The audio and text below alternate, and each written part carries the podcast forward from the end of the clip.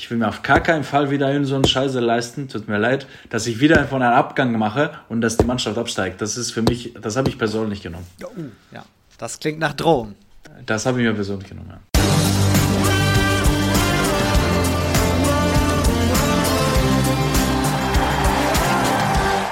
Hallo, hallo, moin, Servus, Gute oder einfach nur Hallo, schön, dass ihr da seid. Guten Tag, guten Morgen, guten Abend, wann auch immer ihr das hört. Hier ist eine neue Folge vom zweiten HBL-Update. Schön, dass ihr mit dabei seid. Der Podcast zur stärksten zweiten Liga der Welt. Das ist ein Fakt.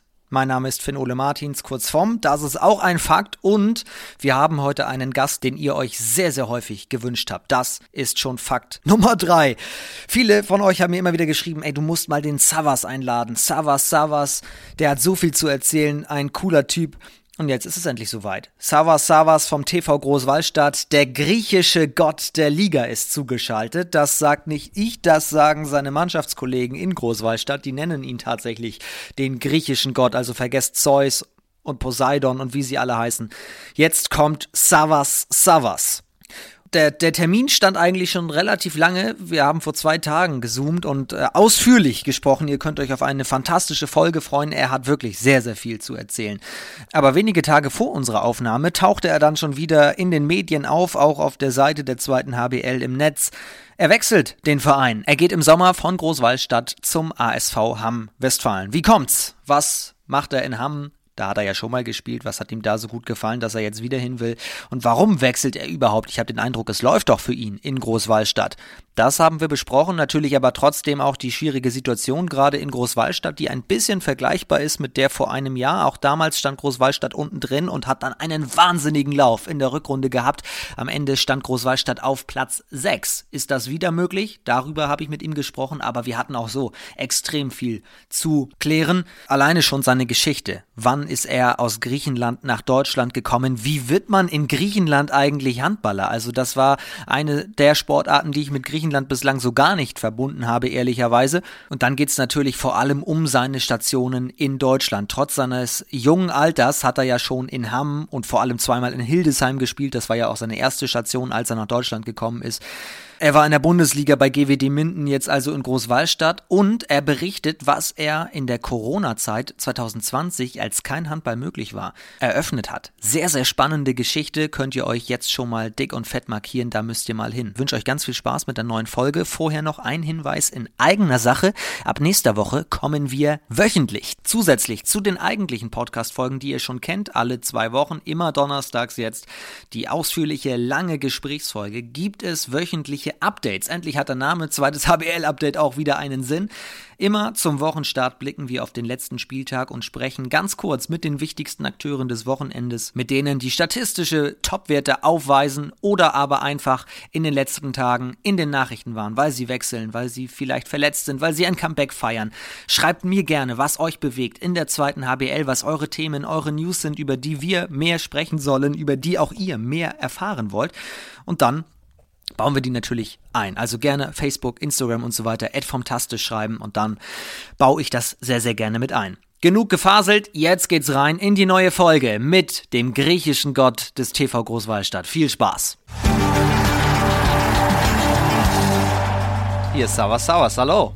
Servus. Danke, dass ich hier dabei sein darf. Freue mich sehr. Die Freude ist auch bei uns, dass du da bist. Oft gefordert tatsächlich. Äh, endlich ist er da. Savas Savas.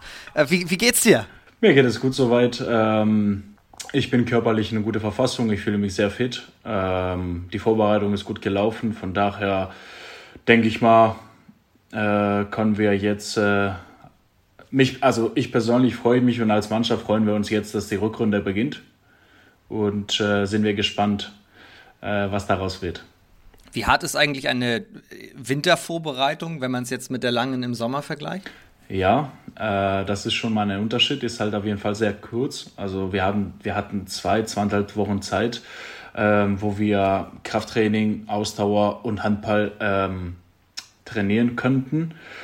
Und äh, ja, dadurch, dass halt die Zeit, äh, du hast nicht die Zeit ähm, dafür alles separat und ähm, mit einer richtigen Regenerationszeit alles zu machen, äh, war ein bisschen anstrengend, aber hauptsächlich äh, ist auch eine wichtige Abteilung von Handball, die Vorbereitung, auch im Winter. Und, und was würdest du sagen, wie seid ihr drauf? Weil es stehen direkt wichtige Spiele für euch an und ihr, ihr braucht Punkte. Ja, ähm, wir hatten halt die Möglichkeit, nicht äh, gemeinsam, also vollständig zu trainieren. Hatten wir ein paar Spieler bei der Nationalmannschaft.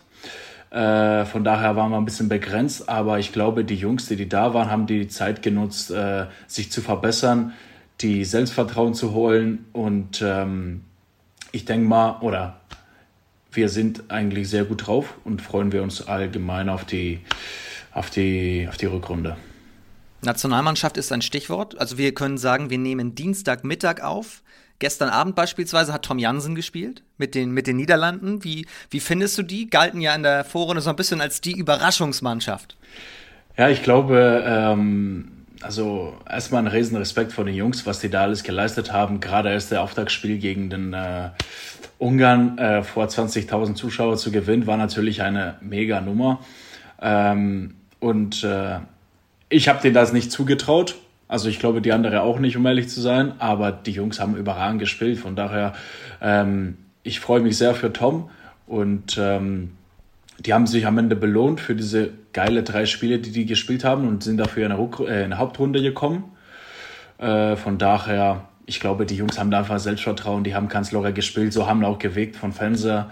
Und ähm, ich sage das immer wieder beim Handball, wenn du mal eine gewisse Selbstvertrauen hast, ist eigentlich einer der wichtigsten Punkte und ähm, locker ohne, ohne Angst spielst, dann kann es auch funktionieren gegen die Großen.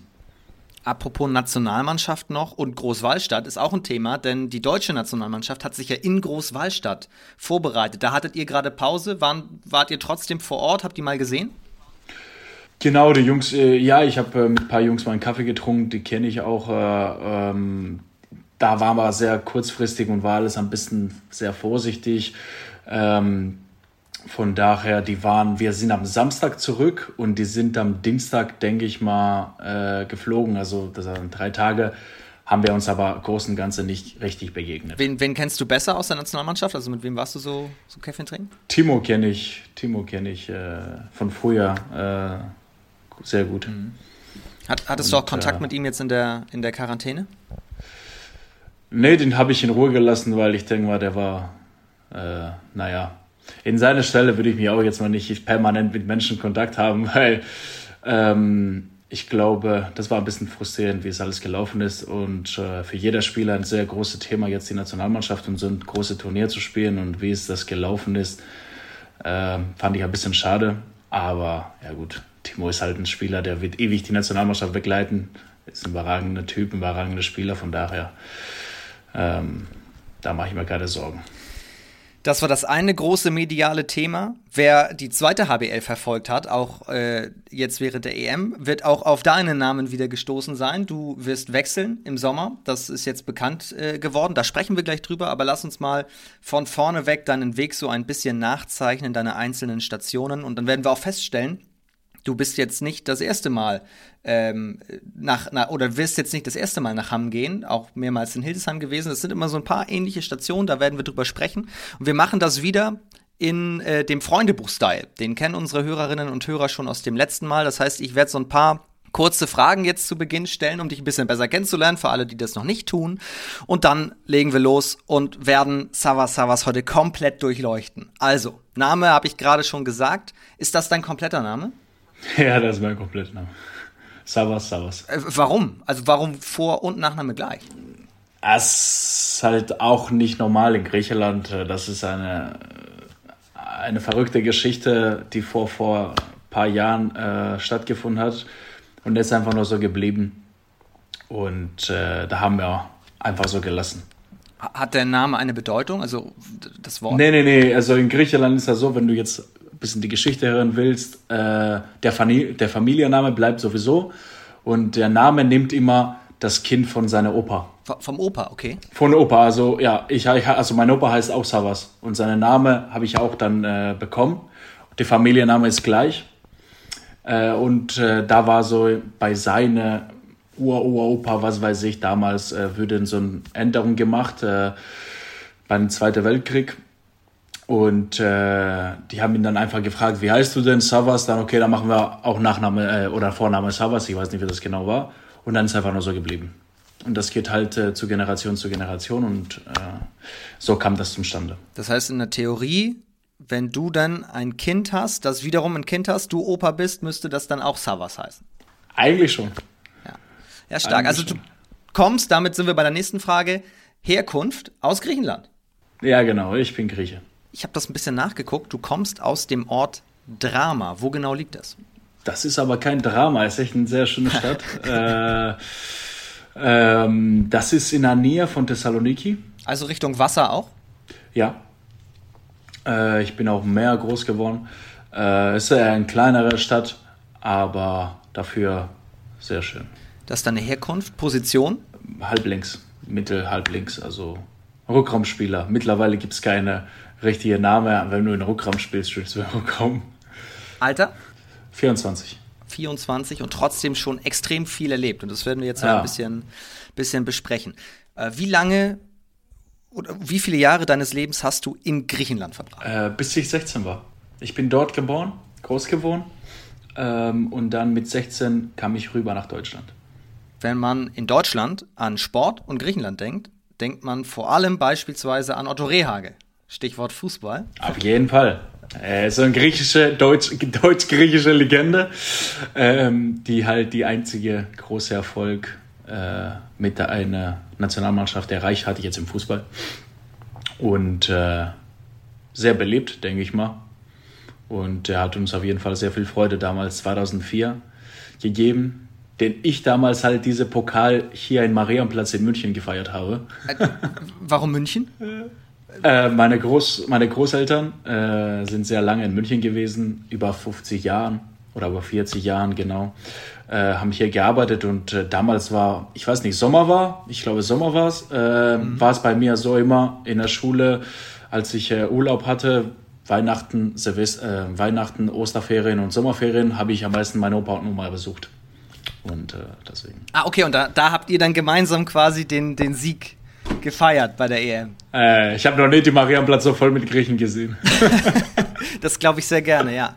Ähm, das war ein legendärer Sommer und ich weiß auch, also ich sitze ja in Hamburg und wenn du hier rumgehst und äh, in, zu griechischen Restaurants beispielsweise gehst, kenne ich sogar ein, zwei, wo draußen noch ein Schild steht, wo nicht die Speisekarte nur drauf ist, sondern hängt da richtig so ein Wimpel und steht drauf Europameister 2004 ist halt halt das Einzige, was wir gewonnen haben, ne? Und das mussten wir halt nicht vergessen. Deswegen bleibt in Erinnerung ganz stark. Frage jetzt aber, wenn Fußball so populär ist, ah, ja. wie wird man im kleinen Drama in Griechenland Handballer? Ja, das ist echt, äh, ich weiß auch nicht. Ähm, ich habe erst mal Fußball gespielt. Ich war ein Fußballer. Äh, ich, ich stand im Tor. Ähm, und ähm, mit 10, 11, äh, mein Vater hat früher Handball gespielt in Griechenland. Ähm, mein großer Traum war, bei mal Fußballer zu werden. Und dann mit 10, 11 habe ich gesagt, okay, das machen wir dann halt, hat meine Vater ein bisschen überredet, äh, wie das halt ist. Ähm, kannst du beides machen? Ich sagte, okay, klar, ich probiere das mal aus. Und äh, dann habe ich das auf einmal parallel gemacht, Fußball und Handball. Und ähm, irgendwann kam die Zeit, wo ich nicht hinterher kam äh, und musste mich entscheiden.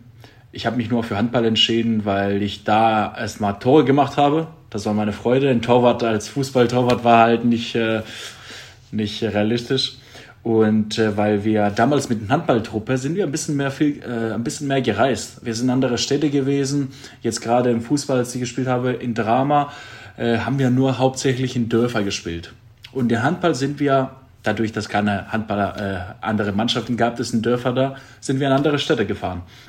Von daher hab, fand ich das sehr cool und ähm, hat mich irgendwie ein bisschen mehr Spaß gemacht, war ein bisschen intensiver. Und dann habe ich äh, mich für Handball entschieden. Einfach okay, so. das heißt, was eigentlich ja auch heutzutage vielfach in der Jugend immer wieder ein Problem ist, dass es zu wenig Mannschaften einfach gibt, weil nicht so viel Nachwuchs da ist. War es für dich aber ein Vorteil? Du hast einfach mehr vom Land auch gesehen. Auf jeden Fall war halt sehr interessant, äh, aber trotzdem ist halt, ähm, als ich kam mit 16, habe ich schon kurz in der Jugend gespielt. Leider, unser Niveau ist halt sehr, sehr niedrig. Das ist, äh, wir sind sehr weit weg davon ich habe das versucht nochmal zu recherchieren. Wenn ich griechische Nationalmannschaft äh, recherchiere und google, dann, dann finde ich noch Olympische Spiele 2004, die waren ja auch bei euch in diesem sensationellen Sport, ja. Da habt ihr sogar zweimal gewonnen und seid in einem Viertelfinale raus, aber ansonsten ist. Äh, das war damals so die Generation von äh, den Karipidis, Vasilakis, Anikis, äh, die und noch ein paar Spieler, die auch hier lange in Deutschland äh, Karriere gemacht haben. Und die haben schon ein paar Erfolge gefeiert. Jetzt halt keine Medaille, aber für Griechenland so ein sechster Platz bei den Weltmeisterschaften damals oder ein fünfter Platz in Olympische äh, Spiele zu erreichen, war ein sehr großer äh, Erfolg. Und ähm, die Jungs, solange die noch äh, fit waren, haben schon ein paar Schritte gemacht, aber danach leider ähm, kam nichts mehr das System ist auch in Griechenland ein bisschen schwierig, die halt die Spieler nicht fördert. Also hätte ich auch nicht gekommen, also hätte ich nicht den Schritt gemacht nach Deutschland, dann hätte ich auch kein Handball gespielt.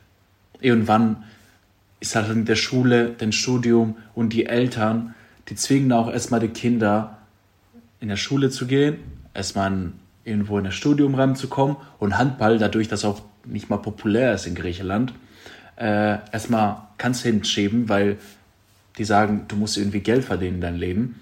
Und mit Handball ist halt nicht der Fall. Äh, und deswegen äh, habe ich auch den Schritt damals gemacht. Um, um es populär machen zu können, bräuchte man Erfolge, dafür bräuchte man wieder eine gute Mannschaft. Also es ist so ein bisschen ein Teufelskreis. Glaube ich auch, aber in Griechenland ist auch sehr hauptsächlich Basketball und Fußball halt das populärste. Und dann kam äh, Volleyball und dann kam Handball. Ähm, von daher ist er ein bisschen schwierig. Deine Verbindung nach Deutschland, hast du gerade schon gesagt, war familiär auch bedingt.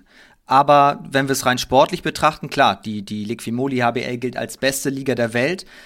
Kann man die in Griechenland irgendwie verfolgen? Hättest du irgendwas davon mitbekommen, wenn, wenn deine Familie nicht äh, in Deutschland gewesen wäre? Ähm, ich hatte den Glück damals ähm, von dieser Generation, die ähm, auch in Deutschland, die mehrere gespielt haben, paar Austausch zu haben und dann, ich wusste gar nicht, was Deutschland oder Handball, ich, das wusste ich alles nicht. Für mich war es theoretisch, ich spiele ein bisschen Handball, ich habe Spaß und es ist auch alles gut so. Für mich war es so eine Art, Sport zu machen. Und äh, dann äh, äh, habe ich das ein bisschen mitgekriegt von der Jungs. Äh, ich war damals zehn, aber man hat schon gehört, von denen, was da alles da in Deutschland gibt, wie viele Zuschauer in der Halle sind und was weiß ich. Und ähm, so kam das halt äh, zum Stand, dass ich durch andere alles richtig mitgekriegt habe, was wirklich hier Handball bedeutet. Und äh, dadurch, dass irgendwann für mich ein bisschen ernster geworden ist, habe ich gesagt, okay, jetzt äh, ich gehe, ich mache den Schritt und wenn es nicht klappt, ich komme zurück. Ich habe immer noch meine Familie hier, meine Freunde und was weiß ich. Die leben immer noch in Griechenland? Nee, ähm, jetzt nicht mehr. Äh, tatsächlich ähm, seit fünf Jahren. Also ich bin jetzt sieben Jahre hier. Meine Familie seit fünf Jahren in München. Die leben in München jetzt. Aber das wäre tatsächlich meine Frage, wenn du sagst, es ist wichtig, äh, bei euch in, in, in Griechenland studieren, Geld verdienen und so weiter. Erstmal das, dann war das ja ein sehr, sehr mutiger Schritt von dir damals. Ähm, ich war immer als Kind so, dass ich äh, immer meine Freiheit wollte. Also ich habe mich immer, ich war immer, sel also ich meine selbstständig, auch seit ich 14 bin, habe ich versucht immer wieder zu arbeiten. Ähm, allgemein, dass ich alleine auf die Beine stehen kann. Natürlich die Unterstützung von meinen Eltern äh, hatte ich äh, auf jeden Fall. Aber ich bin der Meinung, wenn man etwas erreichen will, müssen wir auch äh, schöne Dinge zurücklassen. Man kann man nicht alles haben. Und äh, was für mich meine erste Priorität, da bin ich auch sehr dankbar zu meiner Familie, die mich mit 16 dann gesagt hat, ja, geh mal nach Deutschland. Ich hatte niemanden, also da, wo ich damals nach Hildesheim gewechselt habe. Und er hat gesagt, ja, geh, mach deinen Weg, äh, versuch es. Und äh, die haben mich dabei unterstützt und das äh, ist ein, großartig und sehr mutig auch von meiner Familie. Ich weiß nicht als Eltern, ich als Eltern, ob ich das äh, äh, machen könnte. Das weiß ich nicht. Ja, ist ja nicht um die Ecke, ne? Ist ja ein ganz schön weites Stück und dann bist du auch noch so jung. Ja, äh, es war ein, auf jeden Fall waren Riesenumstände für mich, war komplett was anderes von Mentalität her. Äh, die Kultur. Äh, ich habe komplett anders gelernt, komplett anders trainiert auch.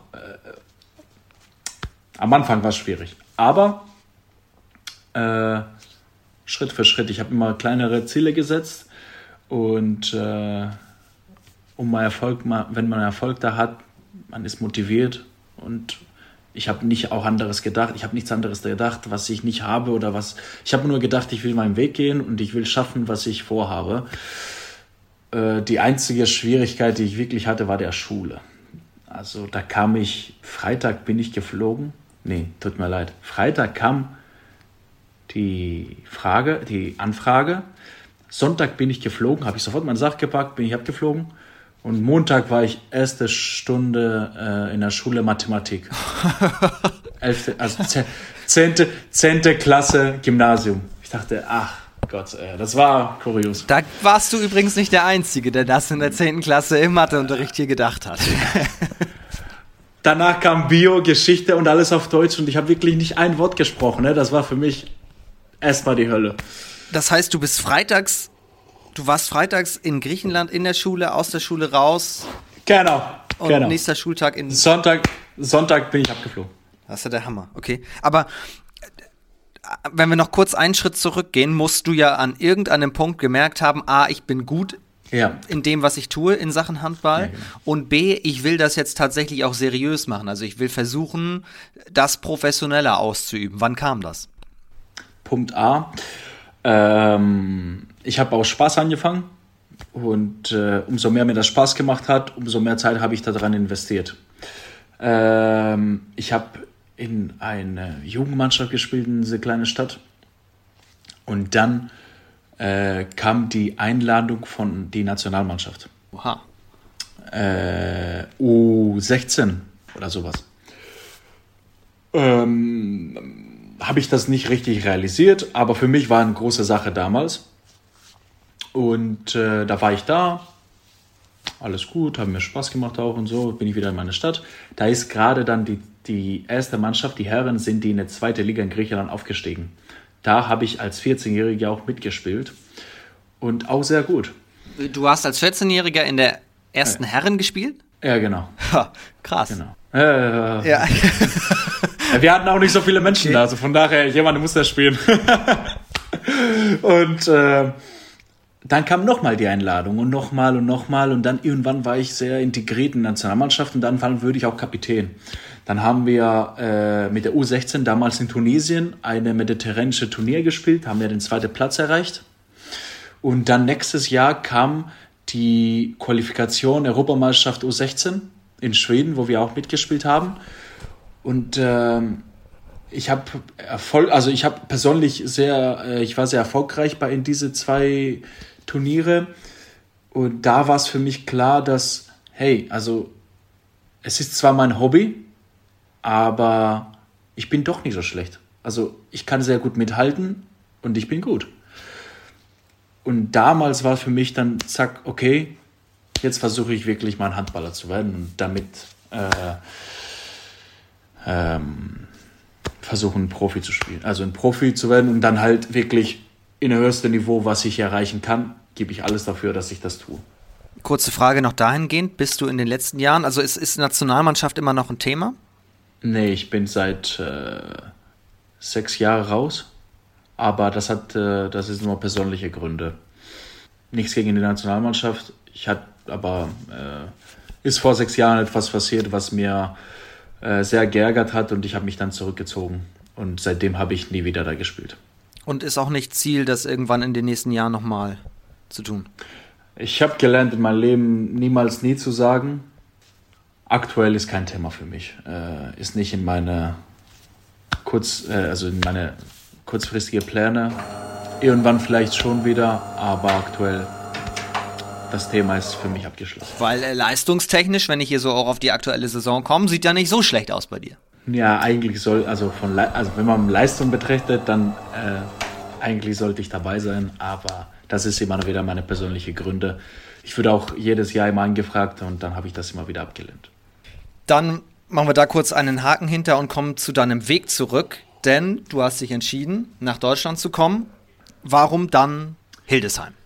Ähm, weil da würde ich angenommen und ähm, damals habe ich einen Berater gefunden oder der hat mich gefunden oder ich habe ihn, also wir haben dann, ich habe mit einem Berater zusammengearbeitet, den ich immer noch zusammenarbeite und mittlerweile ein sehr, sehr guter Freund, Familie, Freund von mir ist. Ähm, und ähm, da hat er gute Kontakte mit damals den Gerald Oberbeck, den Chef von Eintracht Hildesheim und Trainer. Und äh, bin halt gefragt, ich habe einen jungen Spieler, willst du ihn haben? Sollte als Talent sein, also so ein Talent. Er meinte, ja, kein Problem, wir haben ein Internat, damals in Hildesheim war das Internat auch sehr, sehr gut und äh, der Schule war da, die Mannschaft war in der zweiten Bundesliga, die Jungen haben in A-Jugend Bundesliga und ich war gedacht für die A-Jugend und halt mit der ersten Mannschaft zu trainieren. Und dann ähm, habe ich ein Probetraining da gemacht. Eine Woche war ich da. Und da bin ich einfach direkt geblieben. Die, haben, die fanden mich gut, die wollten mich behalten. Und dann habe ich zwei, drei Monate da trainiert und dann direkt habe ich mit 16 mein erstes Bundesligaspiel gemacht, zweite Bundesligaspiel. Das heißt, dann reden wir von wann? Wel welches Jahr war das? 2013, 14, 14. So, dann kommst du nach Hildesheim, hast schon erzählt, das war eine große Umstellung, jetzt nicht nur schulisch, aber im, im, im Handball bist du doch direkt angekommen. Oh ja, äh, ich bin tatsächlich direkt angekommen. Ich hatte nicht große Probleme. Also natürlich hatte ich am Anfang, äh, war sehr hart für meinen Körper auch. Also die Spiele in der zweiten Liga, der Gerald, und äh, da bin ich auch sehr dankbar, weil äh, der hat mir, der bedeutet mir sehr viel als äh, in meiner Karriere hat eine sehr, sehr große Rolle gespielt bis jetzt. Ähm, und der hat mich vertraut und der hat mir einfach spielen lassen. Auch mit meinen Fehlern, erstmal war ich körperlich, hatte ich Probleme. Nach jedem Spiel, wenn ich auch nur 10 Minuten gespielt habe, habe ich drei Tage gebraucht, bis ich wieder klar kam, weil mein Körper war richtig, richtig kaputt. Das Tempo war viel zu hoch, die Härte war auch komplett anders. Ähm, aber die ersten drei Monate, ich kam Winter, ich kam Winter. Okay. Ostern, Ostern kam ich, habe ich dann gespielt und da war für mich ein, äh, schwierig. Aber dann kam Sommer, die Vorbereitung, dann konnte ich mich vernünftig vorbereiten äh, mit der ersten Mannschaft und dann in der zweiten Saison habe ich mich besser reingefunden. War ein bisschen besser. Trotz deines jungen Alters hat Gerald Oberbeck dich direkt auch reingepackt in die erste Herren. Ja, ja, direkt. Das war ich habe die ersten zwei Monate nur mit einer Jugend gespielt und dann gar nicht mehr. Dann nur mit der ersten Mannschaft. Und das soll was heißen bei, bei Gerald Oberbeck? Auf jeden Fall. Ein sehr, sehr ähm, disziplinierter Mensch mit äh, respektvoll und ähm, auf jeden Fall, der ist auch lange im Geschäft, der weiß Bescheid. War es halt, aber war, ist gut gelaufen zum Glück. Es war ein guter Schritt. Also ich hatte auch Glück gehabt, dass manche Spieler verletzt waren. Wir hatten zurzeit sehr viele Verletzte in der ersten Mannschaft.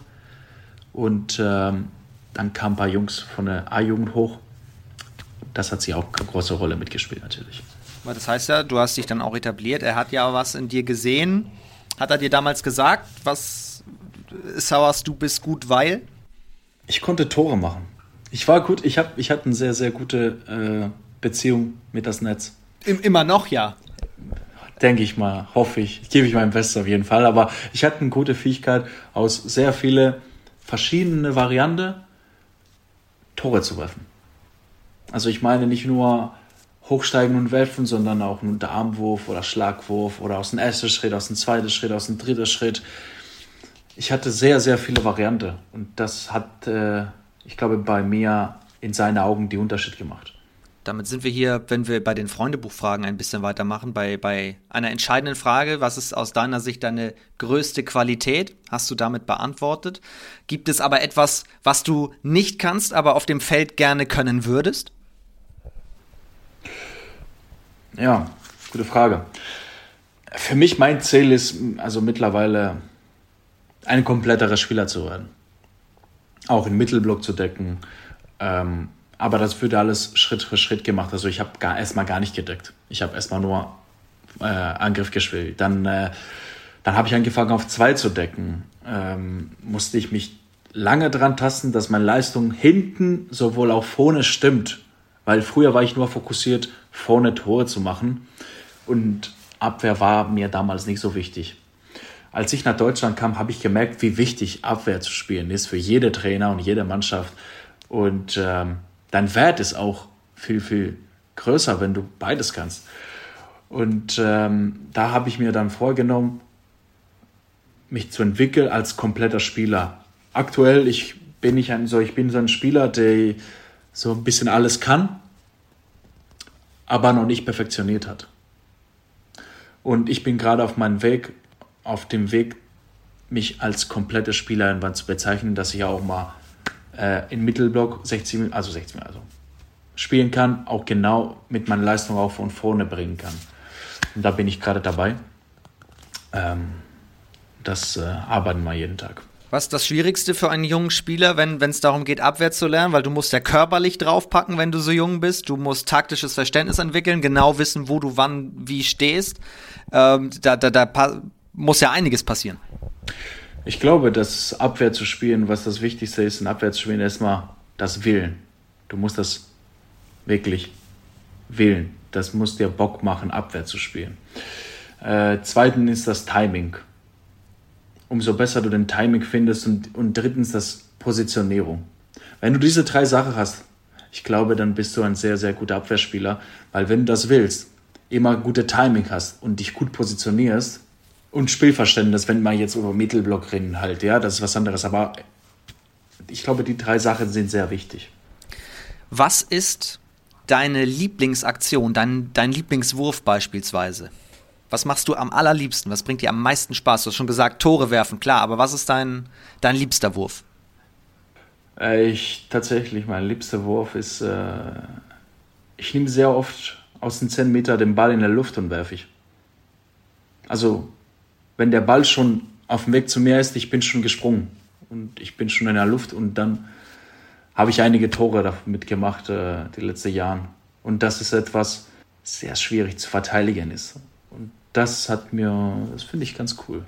Und was aber auch nicht leicht zu lernen ist, sondern du musst da viel Übung reinpacken, aber du musst natürlich auch das, das sehen. Jetzt ist die Situation, also es muss auch ein bisschen Intuition sein, oder? Genau, weil dem Moment, du guckst deinen Spieler, wie der Pass kommt, da musst du auch den Mittelblock, also den Abwehrspieler beobachten, ob der die Hände hoch hat oder nicht. Also es ist so ein, so ein richtig Timing. Ähm, aber ja, ich habe schon öftermals irgendwelche Zuschauer da getroffen, äh, hinterm Tor, bis das halt wirklich äh, öfter ins Tor landet.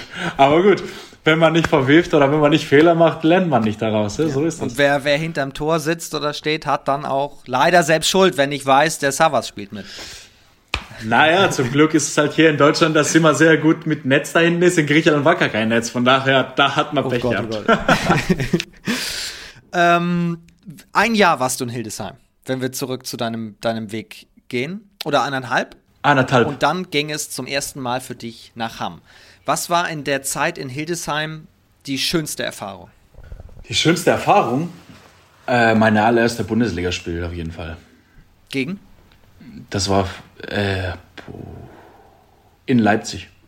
Ich werde das auch nicht vergessen. Äh, es war mein allererster Bundesligaspiel. Dann hatten wir Stau im Bus, war, äh, standen wir am Stau und da kam ein bisschen zu spät. Äh, und als wir kamen 15 Minuten vorm Spiel, glaube ich, in der, in der Halle. Ich habe schon gesehen, meine Kollegen, ich habe schon die Uhr gesehen und ich dachte mir, ach du Scheiße, was passiert jetzt? Äh, meine Kollegen ganz entspannt rein, so kein Stress. Alle sich erstmal tapen lassen im Physio. Ich dachte, in 15 Minuten Sand, wie soll ich mich warm machen? Ich habe mich so, so schnell warm gemacht.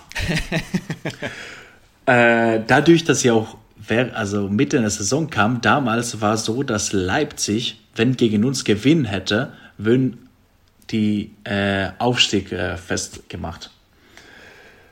Äh, und dann, ich, ich habe erstmal die, die Halle, also ich wusste gar nicht, wo der Eingang zum Halle ist. Ich, ich musste erstmal ein paar Mal laufen da. Ich habe schon geschwitzt, ich war echt ähm, sehr, sehr äh, nervös. Und da bin ich in der Halle rein. Die Halle war voll.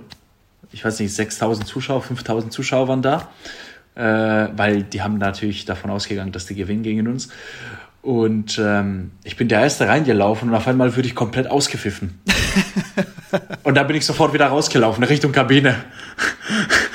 Und dann bin ich immer noch, also ich, da kam ich in die Kabine rein und meine Mitspieler waren einfach immer noch ganz entspannt. Ich dachte, was ist denn hier los? Aber irgendwie, das war halt das schönste Erfahrung, die ich hatte, weil ich auch da sehr gut gespielt habe in meinem ersten Spiel. Äh, und deswegen, ich habe das noch nie vergessen. Diese, diese Moment habe ich genau im Kopf, wie genau alles passiert ist. Und wie ist es ausgegangen? Wir haben verloren. Aber sehr knapp. Wir haben sehr lange mitgehalten. Bis zum 55. Minute war sehr knapp. Die haben auch gezittert. Und am Ende haben wir mit drei, vier Tore verloren. Als du nach Hamm gewechselt bist, wie, da, da bist du ja ein Jahr länger geblieben. Also so ein bisschen um die zwei Jahre, oder? Mhm. Wie, wie kam der Wechsel zustande? Ja, wie gesagt, kam ich mit in der Saison nach Hildesheim. Dann äh, die, also habe ich bis zum Ende mitgespielt und dann in der nächsten Saison äh, die komplette Saison mit den Hildesheims äh, gespielt und dann ähm, sind wir am Ende leider abgestiegen in der dritten Liga und äh, haben damals war äh, ein sehr sehr gute zweite Ligisten, die immer ganz oben stande und äh, als ich die Angebot kam, musste ich mich halt äh, war es mir klar, das ist jetzt der nächste Schritt und äh, so kam das zum Stand, dass ich halt äh, mit 17 dann nach Hamm ging. Heißt ja eigentlich, du hast in, in Hildesheim einige Erfahrungen auch gemacht, die du so noch gar nicht kanntest. Du warst in Griechenland immer sehr erfolgreich, hast erzählt, dass ihr auch viel gewonnen habt, ihr seid mit aufgestiegen und so weiter. Und jetzt kamen viele Spiele, die ihr leider verloren habt und abgestiegen seid. Genau. War ein, ja, das war halt eine schöne und harte Zeit in Hildesheim, weil die Erwartungen waren zu hoch und natürlich nicht, dass, die, dass wir absteigen. Das hat keiner erwartet. Und äh, plötzlich stehen wir da und verlieren wir fast jedes Spiel. Ähm, ich musste auch damit letzte Mal lernen, umzugehen, wie das ist. War keine schöne Stimmung ein Jahr lang, weil die Erwartungen waren da, aber nicht erreicht. Und ähm, ja, irgendwann, man gewöhnt sich daran. Ist halt, so ist der Sport. Aber das war dann ja in Hamm anders. Äh, ja, in Hamm war anders. Dann mit, äh, in Hamm war halt eine Mannschaft, die halt mit nach oben man spielen wollte. Und da war Erfolg halt, ja. Da hatten wir ja schon Erfolg gehabt. Mit welchen Spielern hast du dich in Hamm richtig gut angefreundet, also bis heute?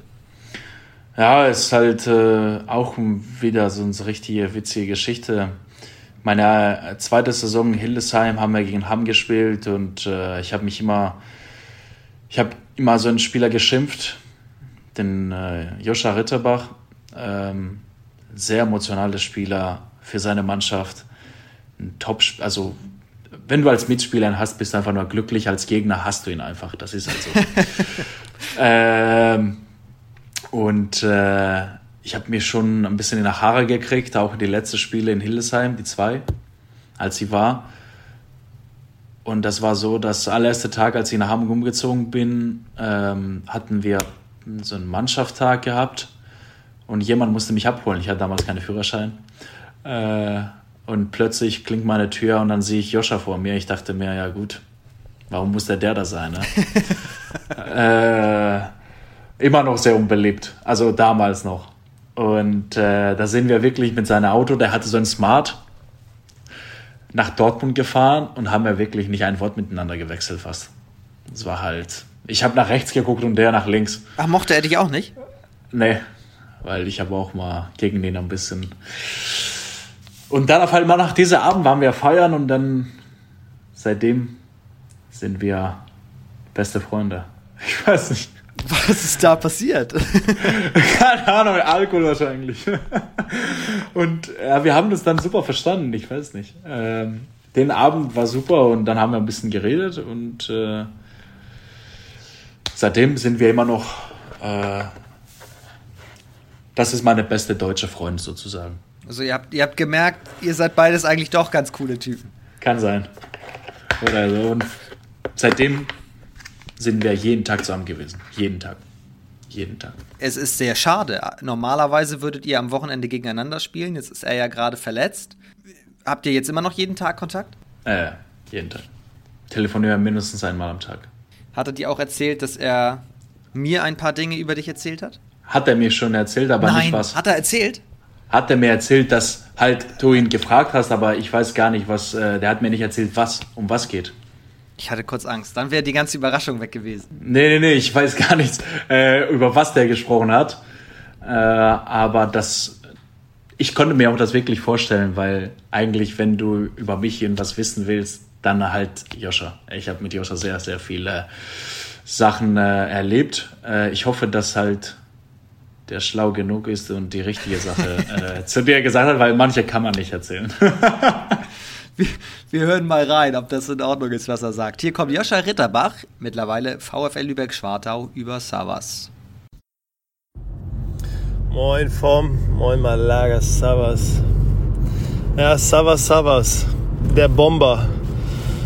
Aber eigentlich neben dem Spielfeld ein ganz, ganz feiner Kerl, wirklich ein super Mensch, loyal, auf ihn ist immer Verlass. Wirklich alles, was ein guter Freund äh, so mitbringen muss und ähm, was Savas auch mitbringt, äh, bin ich ganz, ganz froh, ihn äh, sozusagen an meiner Seite zu haben als so einen guten Freund, weil das manchmal auf dem Spielfeld, ähm, glaube ich, für den einen oder anderen nicht so rüberkommt echt feiner Kerl. Ähm, aber mich würde schon mal interessieren, was Savas nochmal zu der Sache sagt, damals in Hamm, wo wir beide noch jung waren, wo er mit ähm, vor dem Laden stand und ähm, irgendwie doch nach Hause musste und alle anderen durften rein, nur er nicht. Und dann mit jemandem nach Hause musste, den er eigentlich gar nicht so mochte. Also das kann er ja mal erzählen, mit wem und warum er da nicht reinkam. Ja, das war, das war der erste Abend tatsächlich. Den, den du meintest? Ja, äh, ähm, also wir war, ich war 17. Ich habe am 7.7.97 Geburtstag. Und wir waren am 5.6. feiern in Dortmund. 12 Uhr, 6.6. Da sind wir vor Nightrooms gewesen. Äh, 10, 12 Spieler. Ähm, also sind alle reingekommen. Ich ich kann das gar nicht mal, was das bedeutet, einen Mutti-Zettel zu haben oder sowas, damit ich in den Club reinkomme. Also ich war in Griechenland schon mit 14 Clubs gewesen, ohne Probleme. Ich habe auch gearbeitet in Clubs. Äh, und ähm, dann äh, sind wir im Club, dann hat der Ausweis gefragt. Und davor haben mir meine Mitspieler äh, gewendet, du bist noch nicht 18, du brauchst einen Mutti-Zettel, ich unterschreibe für dich. Ich habe alles klar, aber was ist das für ein Schwachsinn eigentlich? ja, so ist das hier in Deutschland. Ich habe gesagt, ja, super, alles klar. Dann, äh, ich war letzter mit Joscha und äh, dann hat er, dann hat der Türsteher gesagt, ja Junge, war Freitag. Ja Junge, äh, du kommst nicht rein heute, du bist noch nicht 18. Ich habe gesagt, also ich bin in 24 Stunden 18. Er meint, ja, da kannst du morgen feiern kommen. Ich sage, morgen habe ich Training. ich, ich, will heute rein. Also alle dürfen rein. Alle dürften rein, ich aber nicht. Obwohl du so einen, einen Zettel hattest. Ja, das war aber ein Club und das war keine, äh, ich glaube, bei dieser Mutti, also diese Zettel brauchst du, das ist dann ab 16 und dann kommst du Club rein damit. Aber ab 18, wenn das ab 18 normale Abend ist, normal, äh, dann zählt das nicht. Ja, auf jeden Fall, ich dürfte nicht reinkommen. Ähm, deswegen bin ich auch extra le äh, letzter geblieben, damit die anderen das nicht so richtig mitkriegen und nicht sagen, okay, jetzt gehen wir doch nicht. Geht ja, alles gut. Ich komme irgendwie nach Hause. Ja, dann Joscha war da auch bei mir am Ende und dann hat er gesagt, ja, du, weißt du was? Wir machen was anderes. So, ja, was willst du machen, ne? Es ist halt 1 Uhr, wir sind nicht reingekommen und wahrscheinlich kommen wir nie uns wo rein, weil ich noch nicht 18 bin. Er meinte, kein Problem. Und dann äh, hat er damals äh, eine Freundin angerufen und die hat uns dann von Lemgo oder ich weiß nicht, wo die Bielefeld, ich weiß nicht mehr, die hat uns mit einer anderen Freundin abgeholt und dann sind wir zu viert dann äh, gefahren wenn, wenn, wenn Joscha Ritterbach und irgendwelche Stories rauskommen hier im Podcast, dann immer mit Lemgo und Bielefeld. Was neulich war Valentin Schmidt hier zu Gast und der hat auch erzählt, dass sie von Bielefeld nach Lemgo in der Nacht einfach mal laufen wollten. Einfach mal, einfach ja, mal so. Auch, auch, ein ganz verrückter Typ. Ich glaube, diese, diese Kombi ist halt ziemlich gefährlich, die beide zusammen, aber äh, ja, ich glaube, die Jungs, also der Walle kommt aus Detmold da in der Nähe von Lemgo. Ähm, Joscha hat auch lange da äh, in Lemgo gespielt. Ähm, und da waren natürlich die Jungs dann halt immer wieder da im Umkreis unterwegs. Dortmund, Bielefeld, Lemgo, das ist halt alles da.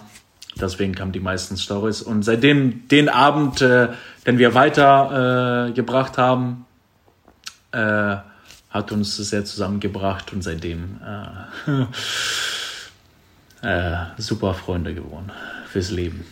Wie war's abseits der Stories mit Ritterbach auf der Platte in Hamm, handballerisch? Wie hast du dich weiterentwickelt?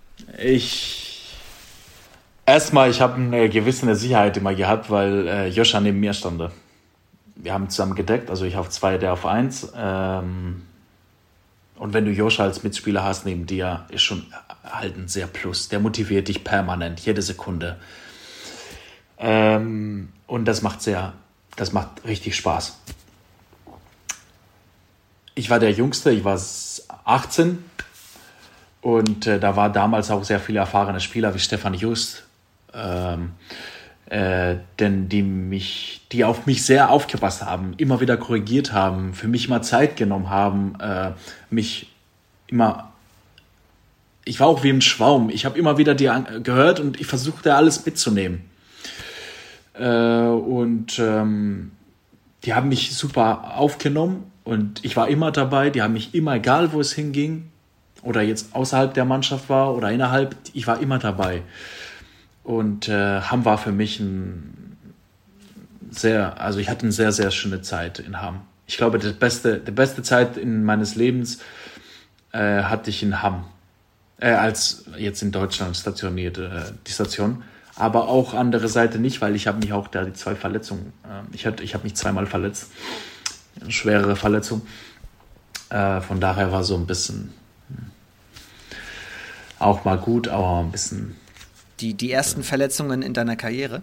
Ja, genau, meine allererste. Ich wusste gar nicht, was Verletzung bedeutet. Äh, und das war für mich auch eine sehr harte Zeit. Ich habe meine äh, Kreuzband an, äh, angerissen ich war sechs Monate raus und da habe ich auch erstmal gelernt, was Reha bedeutet, äh, Physios bedeuten, Aufbautraining, Entschuldigung, bedeutet. Ähm, da habe ich auch meine Lektion gelernt. Die dich aber mental sicherlich auch stärker gemacht hat für das, was danach ja noch kam. Auf jeden Fall, auf jeden Fall, weil als Sportler, ich kenne keinen Sportler, der keine Verletzung hat und äh, das hat mir sehr, sehr geholfen wirklich zu realisieren, was Profi bedeutet, wie man, wie man sich, äh, wie ein Profi sich verhält. Auch in der guten Zeiten, auch in der schlechten Zeiten. Ähm, aber dann kam der zweite Jahre die zweite Verletzung.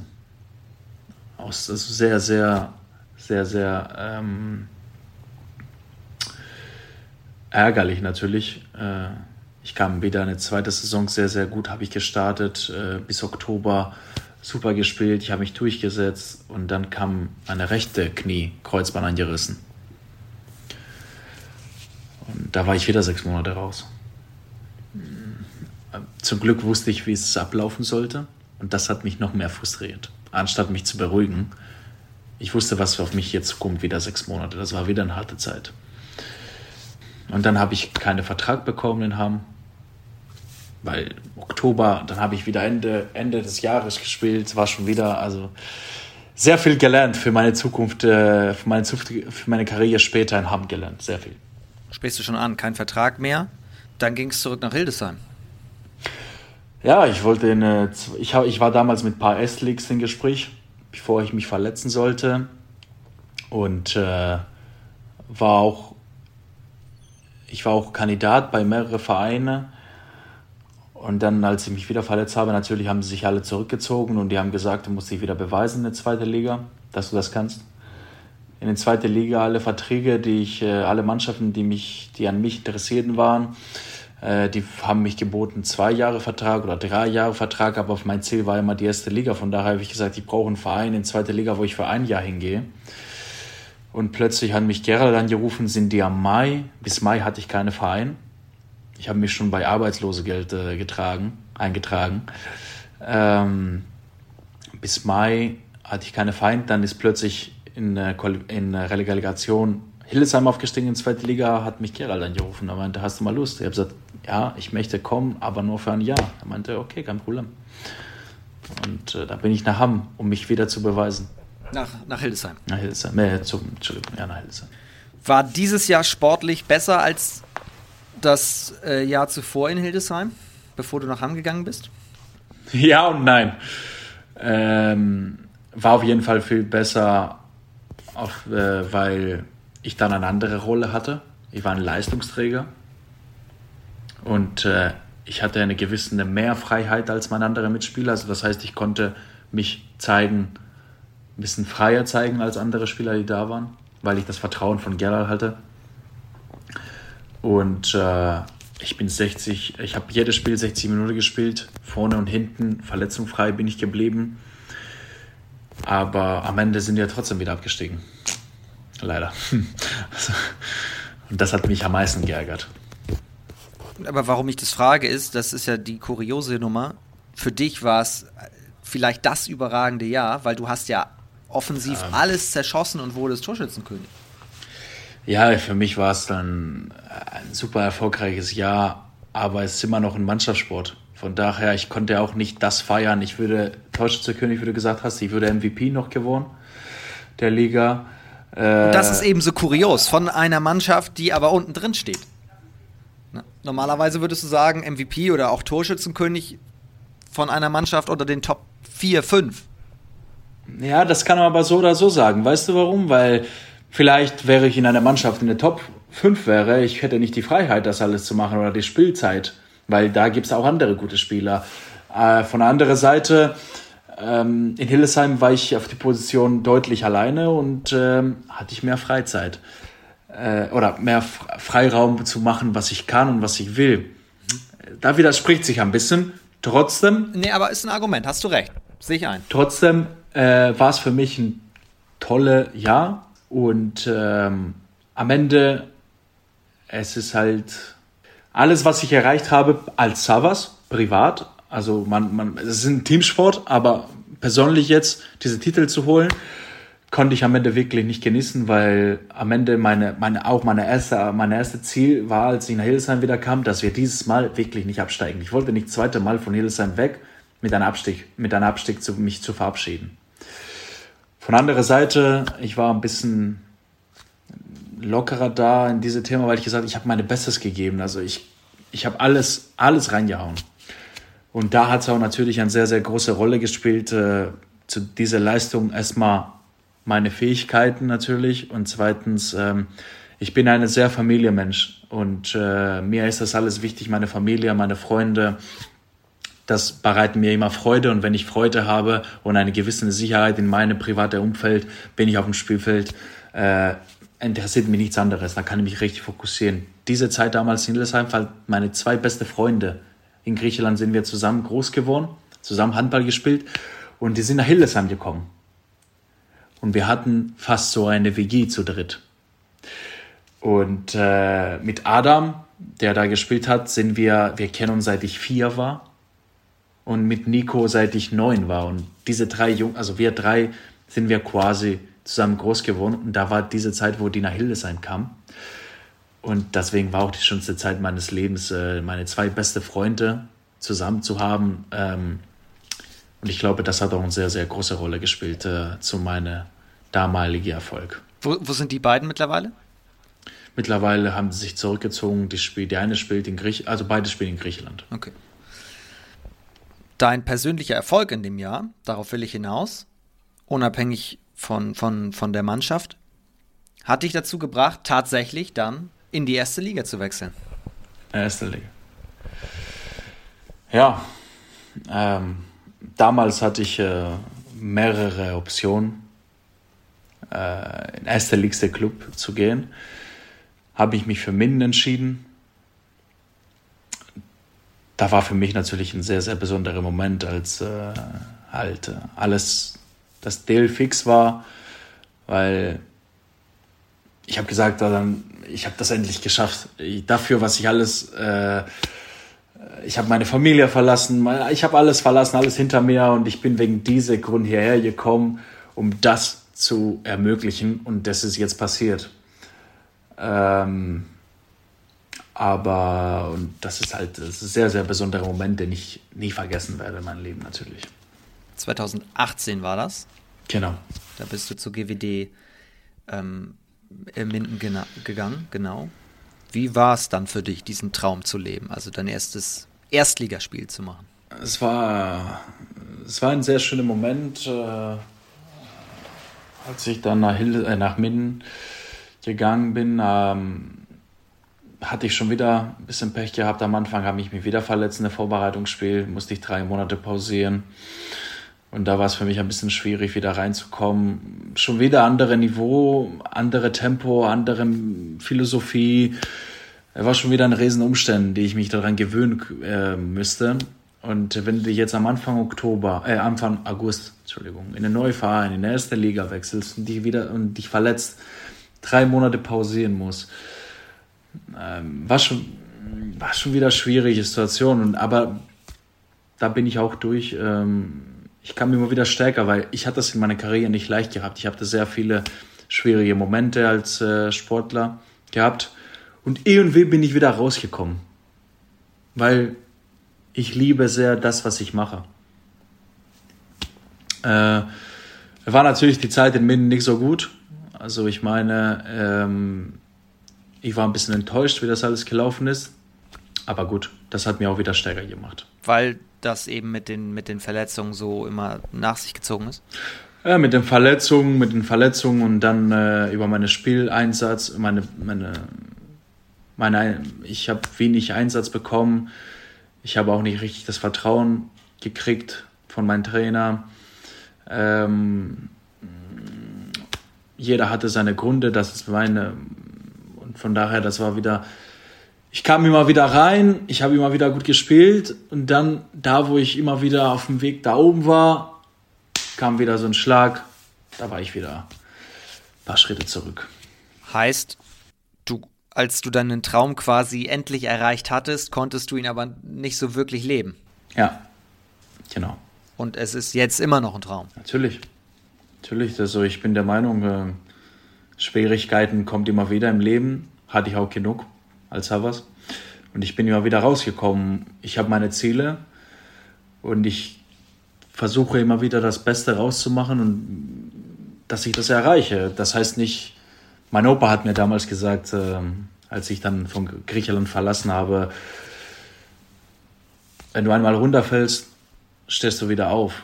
Und wenn du nochmal runterfällst, dann stehst du nochmal auf. Und das ist mein Leben bis jetzt. Wenn ich mal rück, also runterfalle, ich versuche immer aufzustehen. Und ich bin der Meinung, keiner, keiner kann mir meine Träume oder meine Ziele wegnehmen. Der einzige Feind, den ich habe, ist mir, ich, ich, ich bin selber. Also ich stehe mir im Weg, wenn ich etwas nicht erreichen werde, kein anderer. Auch wenn ich Schwierigkeit hatte. Trotzdem, du sprichst mit deiner Leistung. Und das versuche ich immer zu machen. Ich kann mir vorstellen, das muss dann mental ja auch eine schwierige Situation sein. Du kommst als Torschützenkönig der zweiten Liga, gehst in die Bundesliga und also ich bin kein Profi, ich würde denken, ich bin ein geiler Typ. Ja, ja, ja, auf jeden Fall. Die Erwartungen sind zu hoch, erstmal von den anderen, aber erst auch also, von dir selbst. Von, von mir sind immer die Erwartungen viel zu hoch. Ähm, und dann plötzlich hast du so viel, also so viel erreicht, was heißt so viel? Hast du einiges erreicht? Äh, ich bin aber auch nie zufrieden mit mir, das ist aber das Problem. Ich will immer wieder mehr erreichen und mehr erreichen, weil das ist alles Geschichte. Es zählt einfach nur das Jetzt und nicht, was davor war. Und was für mich klar, ja, ich war Torschützekönig, aber jetzt bin ich woanders. Jetzt muss ich mich wieder beweisen. Dann kam ich nach Minden, habe ich mich verletzt, versuche ich mir wieder rein zu testen, also rein äh, zu kämpfen. Äh, läuft einiges schief und dann plötzlich bin ich arbeitslos ich hatte keine Vereine. Obwohl ich auch sehr viele gute Spiele in der ersten Liga gemacht habe. Ja, mental musste ich an mir sehr viel arbeiten. Wir kommen gleich zu deinem vorerst letzten Schritt, weil danach ging es dann ja nach Großwallstadt. Ähm, ich habe aber aus der Zeit in Minden eine, Sp oder eine Sprachnachricht von jemandem, den du sehr gut aus Minden kennst. Oh, jetzt bin ich gespannt. Kannst du dir vorstellen, von, von wem ich rede? Ja, einer schon. Meine beliebte Serbe, wer ja immer sagt, Bratte für mich.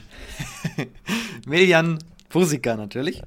So, und es ist eine kurze Sprachnachricht, aber es ist eine wichtige Sprachnachricht. Servus, meine Bruder, wie geht es dir? Ich habe eine gute Frage für dich. Wie hast du überlebt unser erstes Treffen am Feldspiel? ja, Milian, kurz dazu, ist ein, äh, alles, was Joscha über mich gesagt hat, ist, äh, zählt auch für Milian. Überragender Mensch, äh, unglaublich lieb für seine Mitspieler oder für seine Freunde. Äh, ich bin froh, dass ich ihn kennengelernt habe und ich als so gute Freund haben kann. Ja, da hatte ich aber kurz Angst vor ihm. Und zwar, ich weiß nicht, ob du die Geschichte schon mal gehört hast. Weiß ich nicht. Aber es war so, dass als ich in Hamm gespielt habe, hatten wir ein Trainingslager in Polen. Der Melian damals äh, hat für Wisla Plotsch gespielt. Und äh, da war ein kleines Turnier in Kalschitz, war damals in Polen. Und da sind wir mit Hamm ins Finale gekommen gegen Plotsch. Das Spiel ist wirklich so spannend geworden. Wir 55, sind wir in Verlängerung 7 Meter. Da haben wir verloren. Aber bis dahin, 55 Minuten, ich, ich habe 1 gegen 1 gespielt. Und dann kam der Milian von der Seite, da hat mir einer gehauen. Es war, ich habe nichts mehr gesehen erstmal. Was? Ja, ich habe nichts mehr gesehen. Ich habe wirklich, also es war, es war schon einer der härtesten Schläge, die ich bekommen habe im Handball. Dann ich bin runtergefallen, ich habe geschrien und dann ist der von oben gekommen, der hat mich richtig gepackt und auf Englisch oder auf Serbisch irgendwas alles erzählt. Da habe ich kurz Angst von ihm gekriegt. Weil wenn du auch Melian siehst, das ist auch ein 2 Meter, 120 Kilo, ist ein richtiger Monster. Er hat mich so richtig steh auf, also, der ist richtig ausgerastet. Da hat er die rote Karte gekriegt. Bla bla bla, ist das Thema vergessen. Gehe ich nach Hildesheim, spielen wir gegen Minden. Und der, äh, und der wechselt von Plotz nach Minden. Haben wir ein Freundschaftsspiel gegen Minden, dann sind wir in der Halle, ich wusste das gar nicht.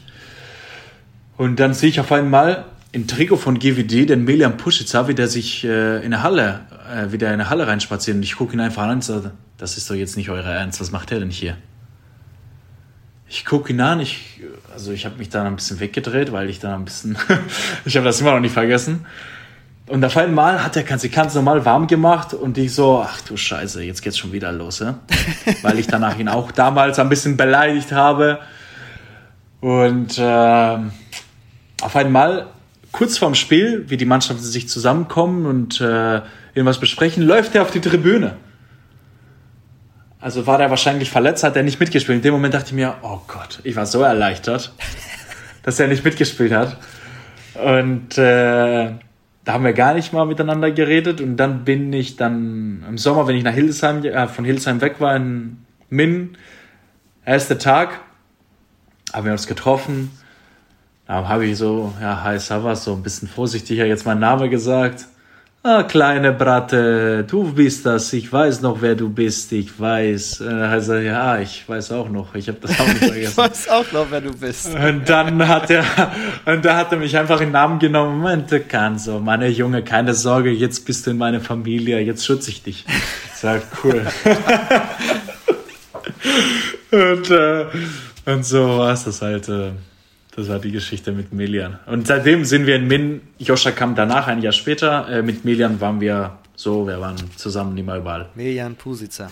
Hat auch sehr gepasst, die Mentalität. Serben, Griechen, so ein bisschen diese Kaffee trinken morgens in der Stadt, ganz entspannt, ein bisschen Frühstück. Dann zum Training, dann nach dem Training wieder einen Kaffee trinken, so. Das war, das konnte ich mit Melian auch machen. Ja, äh, mega Typ. Mega Typ. Mega, mega, mega. Ähm, danke an dieser Stelle für die Sprachnachricht die mir sehr, sehr gut gefallen hat. Ähm, gleich haben wir noch eine, eine letzte Sprachnachricht, aber erst einmal müssen wir über den Weg von Minden nach Großwallstadt sprechen. Du hast schon gesagt, war, war eine schwierige Zeit, weil du, ich habe das nochmal nachgelesen, ich wusste noch, das war in der Saison, aber du kamst tatsächlich erst im Oktober 2020 nach Großwallstadt, nach einer Zeit der. der genau, dann ähm, bin ich von Minden dann äh, weg und äh, ich war auch ein bisschen, ich war sehr enttäuscht. Und ähm, es war schon wieder eine sehr harte Zeit ähm, äh, für mich, denn ich war absolut enttäuscht, wie das alles gelaufen ist. Dann war es mir klar, aber dass ich auch nach Handball irgendwas machen muss. Ähm, ich weiß nicht, wie es mit Handball läuft. Da kam Corona auch noch dazu. Waren alle so sehr unsicher, was passiert mit Handball. Man hat wirklich einiges gehört von da und da. Und ähm, du weißt, wie das ist, zu viel Information zu viele ungenaue Informationen, weiß gar nicht, du weißt nicht, was wirklich wahr ist und was nicht. Dann bin ich nach München, da haben wir mit meinem Vater damals, äh, wir haben ein Restaurant aufgemacht in München. Äh, und äh, da kam ich ein bisschen raus aus das Ganze, diese Enttäuschung. Da haben wir das Restaurant aufgemacht am Juni. Super gelaufen. Ein griechisches Restaurant? Oder, oder? Med med mediterran, mediterranisch, ja. Ja. Und, und ähm, wir haben so eine besondere Küche jetzt da aufgebaut äh, mit sehr schönen Gerichten. Und da waren wir, ich war da sehr stolz auf einmal, auf das, äh, was wir da gemacht haben mit meinem Vater.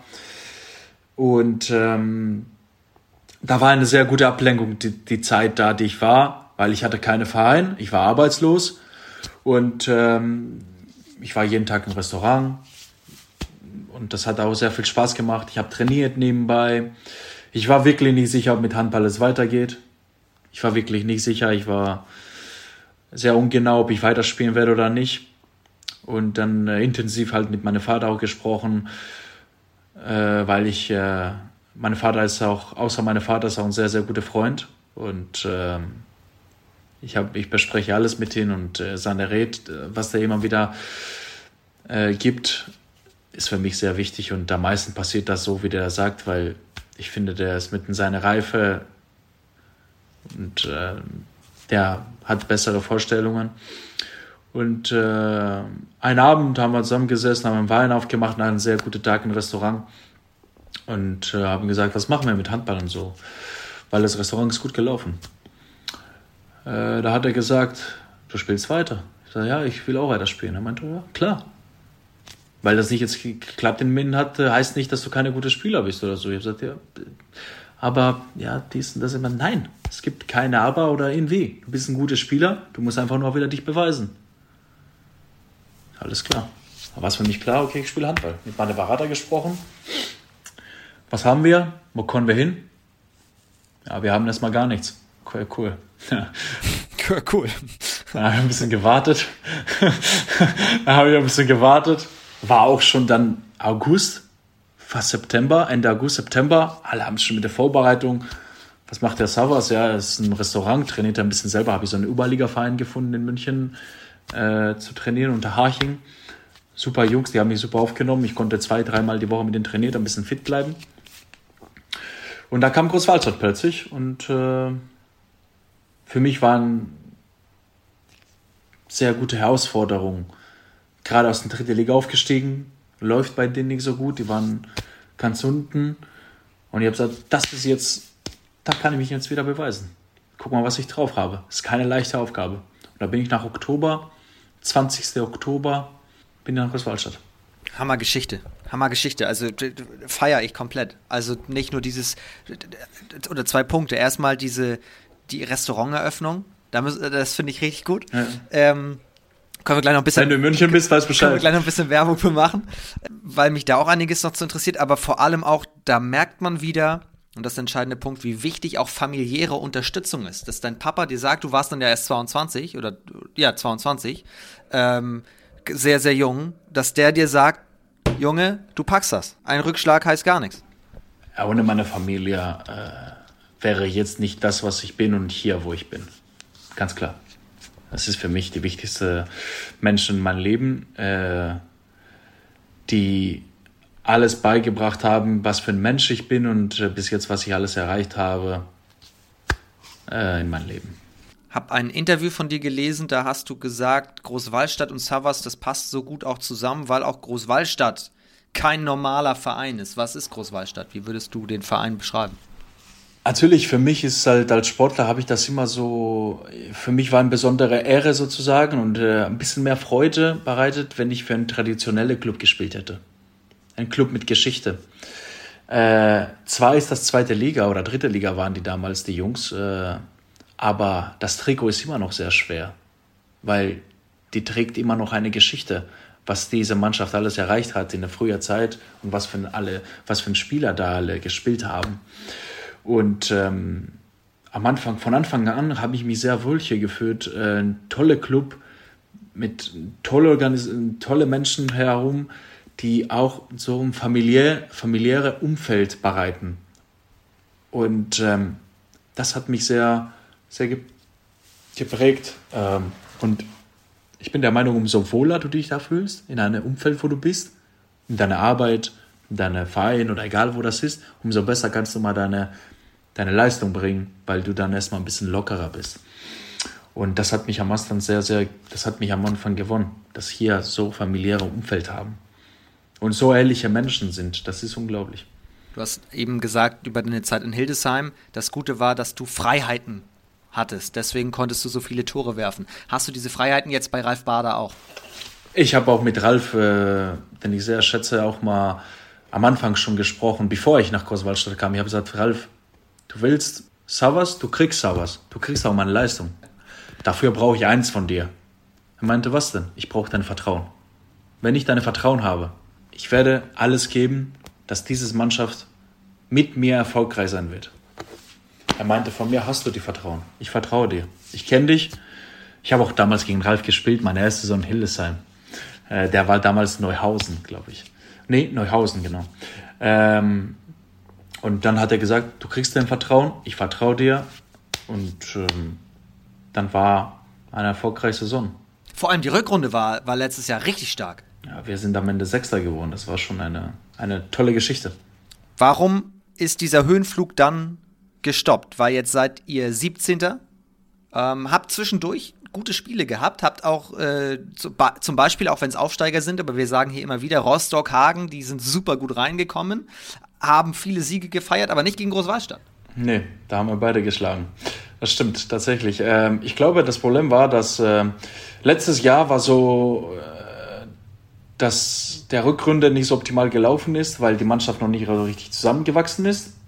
Und ähm, die, die Hinrunde meinst du? Die Hinrunde, ja genau. Die, ja. die Hinrunde, weil die Mannschaft noch nicht so richtig gewachsen war. Und dann eine zweite Runde haben wir wieder die Winterpause äh, sehr genutzt, äh, eine richtige Mannschaft zu werden, weil ich glaube, es ist ein Teamsport. Wir müssen Mannschaft werden miteinander füreinander spielen. Und da haben, dann hat es geklappt in der Rückrunde, weil die Jungs haben mit gewisser Sicherheit gespielt. Wir waren sehr motiviert, wir, waren wir hatten Selbstvertrauen und das sind alle Sachen, die sind sehr wichtig. Und jetzt äh, ist das so, dass wir manche Spieler uns verlassen haben, kamen ein paar neue, aber auch in eine wichtige Position. Und ähm, da hatten wir, ich, ich, ich mag es nicht, Ausrede zu nutzen, ne? irgendwelche Ausrede, weil das nicht funktioniert hat oder verloren haben. Aber wir hatten eine neue Mannschaft dargestellt. Wir hatten ein schwieriges Auftaktprogramm gehabt. Die ersten fünf Spiele waren enorm schwierig, gegen sehr, sehr gute Gegner. Drei Absteiger von der ersten Liga. Dann gegen Gummesbach zu Hause. Ähm, und äh, da haben wir einen Rückschlag gekriegt beginnst du mit 0,8 Punkte. Ist halt nicht so, nicht so optimal für eine junge Mannschaft. Äh, dann haben wir uns wieder reingefunden und dann kommt Corona. Wir haben acht positive Fälle. Erstmal Stillstand bei uns. Und da versuchen wir wieder uns reinzufinden. Was so immer wieder up and down, up and down. Und ich bin der Meinung und davon überzeugt, dass wir jetzt wieder in der Rückrunde eine sehr, sehr gute äh, Runde spielen werden, weil wir jetzt wieder ein bisschen mehr zusammengeblieben sind, individuell gearbeitet haben. Und ich glaube, die Mannschaft ist jetzt ein bisschen mehr zusammengewachsen und hoffe, wenn wir alle gesund bleiben, dass wir halt jetzt die Rückrunde auch gut überstehen werden. Muss man auch nicht vergessen, dass die zweite Liga dieses Jahr komplett verrückt ist. Äh, absolut, absolut. Auch, auch sehr, sehr stark. Aber ich habe hier gerade parallel die, die Tabelle von vor einem Jahr zur, zur WM-Pause damals aufgerufen. Das ist schon eine Parallele. Genau, fast das gleiche. Platz 14 wart ihr mit elf Punkten. Ähm, wart auch unten drin und habt dann eben diese, diese starke Runde gestartet. Und was ich interessant finde, ist, dass ihr jetzt auf Rang 17 steht, also drei Plätze schlechter, aber zwei Punkte mehr habt. Ähm, wobei damals mhm. hattet ihr 15 Spiele absolviert und jetzt 17 Spiele. Aber e egal, trotzdem vom Verhältnis her, alles, es gibt Parallelen. Auf jeden Fall. Äh, vielleicht die Geschichte wird sich wieder überholen. es sehr ähnlich ist, so wie es bis jetzt gelaufen ist. Warum hält Großwaldstadt wieder die Klasse? Weil wir eine sehr, sehr gute Mannschaft sind, die sehr, sehr viele gute individuelle Spieler hat. Und äh, weil ich finde, Großwaldstadt gehört in der zweiten Liga. Und für mich gibt es keine, für mich gibt's keine andere, äh, keine Ausrede. Wir mussten das schaffen, weil wir haben das, die Qualität haben wir und wir werden das schaffen. Und dazu wird es auch weitere Tore von dir brauchen, logischerweise. Ähm, 124 gab es schon, du bist auf Platz 3 der Torschützenliste. Vor dir stehen nur noch Robin Breitenfeld von Empo Rostock und Patrick Schmidt von Rimpa. Ist das eigentlich wieder ein persönliches Ziel? Also greifst du da auch wieder an oder ist das dann nur ein netter Nebeneffekt? Ja, um, wenn du halt deinen Namen da oben wieder siehst, ist halt natürlich auch ähm, eine schöne Sache und ähm, aber für mich passiert, das ist automatisch. Also ich meine, umso mehrere Tore ich werfen kann, umso mehr helfe ich meiner Mannschaft. Von daher, dadurch, dass ich nur meiner Mannschaft helfen will, dass wir erfolgreich sind, muss ich auch meinen gewissen Einsatz da bringen. Und wenn das Tore sein sollte, dann ist halt so. Und wenn ich dann am Ende wieder Torschützenkönig bin, dann ist halt so. Hauptsache haben wir erstmal unser gemeinsame Ziele erreicht, was wir als Mannschaft uns vorgenommen haben. Und ich, ich will mir auf gar keinen Fall wieder in so eine Scheiße leisten, tut mir leid, dass ich wieder von einem Abgang mache und dass die Mannschaft absteigt. Das ist für mich, das habe ich persönlich genommen. Ja, das klingt nach Drohung. Das habe ich mir persönlich genommen, ja. Was interessant ist tatsächlich, ähm, also Breitenfeld, den ich gerade angesprochen habe, der gena hat genauso viele Tore wie du erzielt, hat aber eine 65%-Quote. Bei dir ist es nur die 56%-Quote von allen Top-10-Spielern, ähm, die niedrigste. Trotzdem so viele Tore. Das heißt, du nimmst dir ja unfassbar viele Würfe. Ja, ich nehme ja viele Würfe. Leider muss ich mir auch immer wieder äh, irgendwelche unmögliche Würfe nehmen. Wenn Zeitspiel ist, äh, sind manche, also die kann man sich vielleicht sparen, aber ich gucke, also ich will meine Statistik verbessern auf jeden Fall und das werde ich auch bis zum Ende der Saison. Ähm, aber am Ende schaue ich eher, wir in Tabelle, also ob wir am Ende halt ein Tor mehr erzielt haben als je, genau, nicht auf meine Statistik. Äh, aber ich, ich habe mir das auf jeden Fall vorgenommen, dass ich meine Statistik über 60 Prozent bringen kann. Also verbringen werde. Ich habe schon gesagt, eine Sprachnachricht kommt noch. Zweimal war dein Tipp richtig. Wer kommt jetzt? Ja, eigentlich dadurch, dass ich äh, ähm, ich verstehe mich mit äh, allen Spielern sehr, sehr gut hier in Großwaldstadt. Besonders sehr gut verstehe ich mich und privat haben wir auch viel mehr zu tun mit Dino Chorak. Von daher, dann hätte ich gesetzt, dass Dino das ist. Völlig richtig. 100 Prozent. Heute im, im Podcast 100 Prozent Quote bei dir. Ja gut, da hätte ich mal gedacht, da hätte ich mal, hätte ich wirklich gedacht, dass du mal dein, ähm, du hättest mal was anhören will, also äh, du willst irgendwas anhören von Leuten, die mir wirklich sehr nahestehen, ne? Und da sind diese drei Menschen, die wirklich am meisten nahestanden in jeder Verein, den ich war. Von daher hätte ich mir jetzt, äh, wenn du was anderes gesagt hättest, hätte ich mich gewundert. Hier kommt Dino Chorak. Savas, Savas, der selbsternannte griechische Gott. Liebe Grüße aus Aschaffenburg. Äh, ich hoffe, dir und vor allem deiner rechten Schulter geht's gut. Ist ja fast ein Wunder, dass die noch dranhängt bei den ganzen Aufschlägen in den letzten Monaten. Ähm, ja, ich hoffe, du hast viel Spaß beim zweiten HWL-Update und äh, erzähl doch mal den Zuhörern, was du denn für ein verborgenes Talent in der Corona-Zeit entdeckt hast, äh, weswegen jetzt die Mitspieler, unter anderem auch ich, jetzt schon Termine bei dir buchen müssen. Und äh, danach kannst du gerne auch noch erzählen, wer denn dein Achubi im Training ist und warum. Genau, also viel Spaß noch und bis bald. Ciao, ciao. Danke, Dino. Der selbsternannte griechische Gott. Das kam erstmal von meinem Mitspieler und das habe ich dann akzeptiert, weil mir das gefällt. Muss man erstmal klar.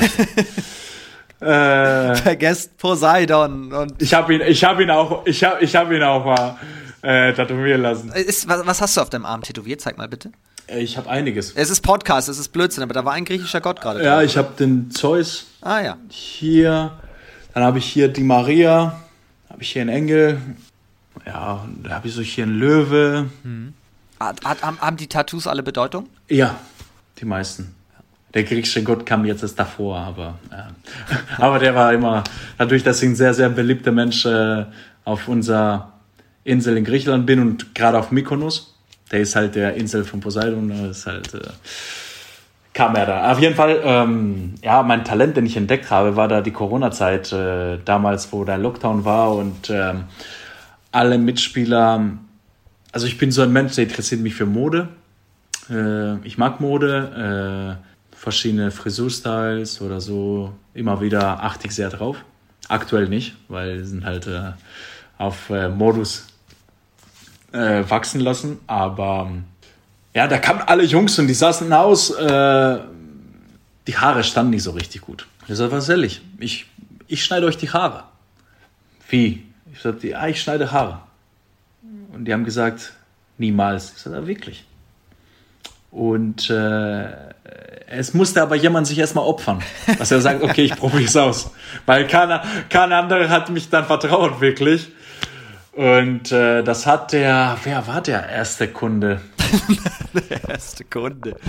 Friseursalon Savas. In, in der Kabine, genau, tatsächlich. Wir haben auch hier das, äh, den Schutz hier, das, wie heißt das? Ich weiß nicht, wie das heißt.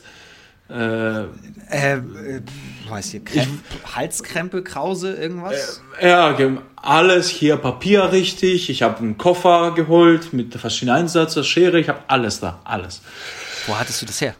Weil ich selber auf mich mal geachtet habe, deswegen äh, ah, okay. hatte ich das alles. Äh, und dann, äh, ich glaube, der Frieda Bandlau hat sich geopfert mhm. zum ersten Mal und äh, auf einmal waren viele Spieler begeistert. Und seitdem äh, pro Woche schneide ich ein, zwei Spieler die Haare. Immer wieder nach dem Training. Seitdem immer noch? Immer noch, seit einem Jahr. Das ist ja der Wahnsinn. Also deswegen laufen auch bei uns sehr viele hübsche Jungs. Äh, der TVG gilt auch als der bestfrisierteste Club der Liga. Das habe ich auch gesagt, das habe ich auch gesagt in meiner Verein. Wenn ich hier den Abgang mache, da braucht ihr jetzt mal auch noch einen privaten Friseur. Das hat keiner fast. Ich schneide wirklich unser Geschäftsführer auch mal den Bart mache ich, mache alle. Barthaare mache ich alles. Nicht schlecht. Auch bei Michael Spatz und, und, äh, und Ralf Bade? Äh, Ralf noch nicht, aber bei Spatz ja. Ja, stark. Und seitdem habe ich mehr als zehn Spieler die Haare geschnitten. Und permanent ich sehe schon, ich sehe schon, ich meine, jetzt habt ihr ein Restaurant und so, aber vielleicht direkt daneben der Friseursalon irgendwann in München und den Savas Savas in leuchtender Schrift so drüber. Nee, nee, und das, das S vorne und das S hinten irgendwie, oder nee, das V in der Mitte wird die offene Schere. Weißt du, so eine Schere. Äh, Savas. Das kommt auch, das ist eine gute Idee, aber äh, ich weiß nicht, das macht mir, das macht mir sehr viel Spaß, aber beruflich würde ich das niemals machen. Das ist, äh, ist mir zu anstrengend. Also ich schneide jetzt zweimal später die Haare und danach brauche ich jetzt mal ein bisschen Pause. aber, aber es stimmt natürlich, es ist natürlich ein Faktor gewesen in der, in der Corona-Krise, weil niemand konnte irgendwo hingehen. Genau, und dann war es halt, äh, war halt auf einmal, ich war da und ich habe es gemacht, dann, die waren alle zufrieden und seitdem schneide ich äh, fast den Dreiviertel von der Mannschaft die Haare. Wohl dem, der einen Savas in seiner Mannschaft hat. Der Sinne, der sich ja der Dino Chorak äh, sich nicht die Haare schneiden lässt von mir, aber ist nicht schlimm. Das macht er nicht? Das macht er nicht. Warum nicht? Weiß ich nicht. In seiner Stelle hätte ich nicht zu verlieren, also ich würde es probieren. ist deine Aussage. Wer ist denn dein, wer ist denn dein Azubi in der Mannschaft? Das war schon wieder eine Geschichte, als ich dann halt äh, angefangen habe, den Mittelblock zu decken. Äh, da kam der Thomas Rink als genannter auch sehr Abwehrexperte bei uns, lange äh, auf drei und vier gedeckten Mittelblock. Oder sein Leben lang, denke ich mal. Äh, und auf jeden Fall ist ein sehr guter Abwehrspieler. Äh, und dann hatten wir, hatten wir Training. Und ich bin immer so ein Typ, der versucht, ein bisschen mehr Spaß im Training reinzubringen. Immer wieder Witze, ich ärgere meine Mitspieler. Ähm, äh, ich glaube, das gehört dazu zum Sport, dass man Spaß hat im Training. Und dann hat der Ralf gesagt, ja Savas, du trägst jetzt auf drei und, ähm, und äh, neben dir kommt der Thomas Rink. Sagt alles klar, mein Achubi kommt jetzt mal halt neben mir, dann zeige ich dir Achubi, wie es halt läuft. und äh, da haben sie halt alle erstmal ein bisschen äh, darüber lustig gemacht und seitdem, äh, egal wo ich stehe in Abwehr und wer neben mir, das ist mein Achubi. Und ähm, ja. Stark. ja, ist halt ganz, ganz äh, witzig. Der fand das am, am, Anfang fand das nicht so witzig, denke ich mal, aber jetzt mittlerweile. Als ich das am Anfang gesagt habe, dachte ich, du bist mal, du, ich bin deiner Chewie, also ganz ehrlich, er nicht, aber nicht schlimm. Aber macht er gut. Ausbildungsvertrag ist bald ein Haken hinter, gibt ein gutes Zeugnis. Auf jeden Fall. Auf jeden Fall. Der ist, der, der lernt schnell, der Junge. Wenn du dich in Großwallstadt so wohl, wohl fühlst und auch der Friseur aller bist, warum wirst du dann trotzdem deinen Friseurkoffer packen und auch deine Handballschuhe und wieder nach Hamm gehen?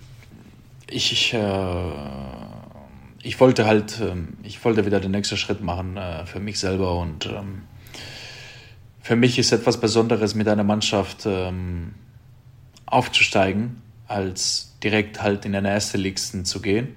Durch meine Leistung diese Saison konnte ich, äh, habe ich verschiedene Gespräche geführt, auch wieder in der ersten Liga. Äh, dazu kam auch wieder Hamm, äh, den mich auch angesprochen haben, neben den ersten Ligsten und ähm, ich habe intensiv mit dem Trainer gesprochen. Ich kenne die Mannschaft auch sehr gut. Von damals sind da auch mehrere Spieler noch da, als ich hier meine Zeit in Hamm hatte. Und ähm, ich sehe, die sind auch aktuell in der Tabelle sehr hoch. Die haben zwei Spiele minus. Äh, wenn die auch gewinnen werden, dann sind die auch Zweiter. Also die sind am Ran um diese Saison auch. Die spielen um die Aufstieg. Und das ist auch das Ziel von der Mannschaft.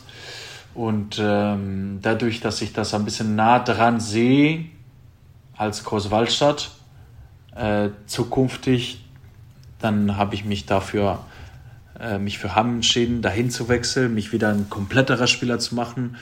Ähm, und dann für mich ist da wieder eine neue Aufgabe. Ist nicht nur eine neue Aufgabe, mich zu beweisen, sondern ob ich das packe, nicht jetzt persönlich als Savas, ob ich auch ein Teil davon bin, diese Mannschaft aufzusteigen zu können.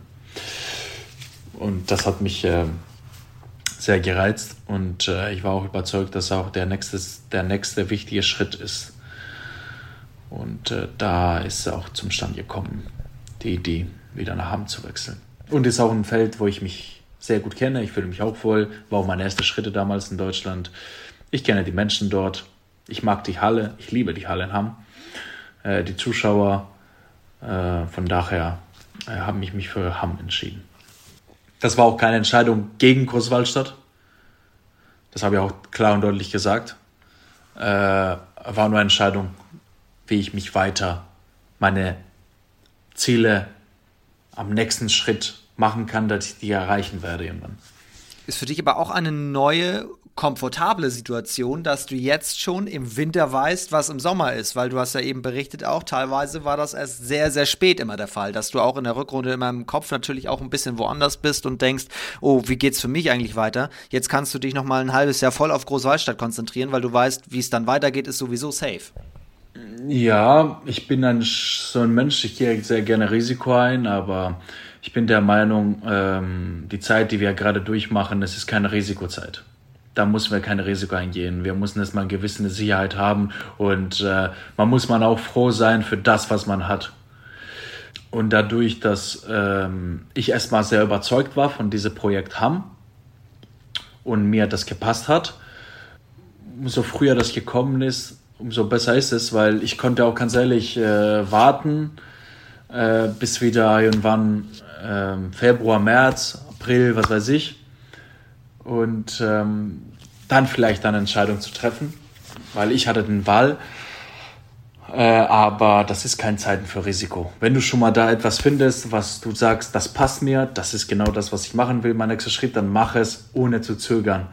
Und deswegen kam es wo ich gesagt habe, nein, weißt du was, ich mache es. Da bin ich erstmal vom Kopf ein bisschen entspannter und ich kann mich jetzt voll auf Großwaldstand konzentrieren, äh, weil wir haben auch eine sehr, sehr schwierige Aufgabe. Ich kann mir nicht leisten, sowas und auch noch den Stress, was ich denn machen werde, mein nächster Schritt, weil das für mich auch sehr wichtig ist.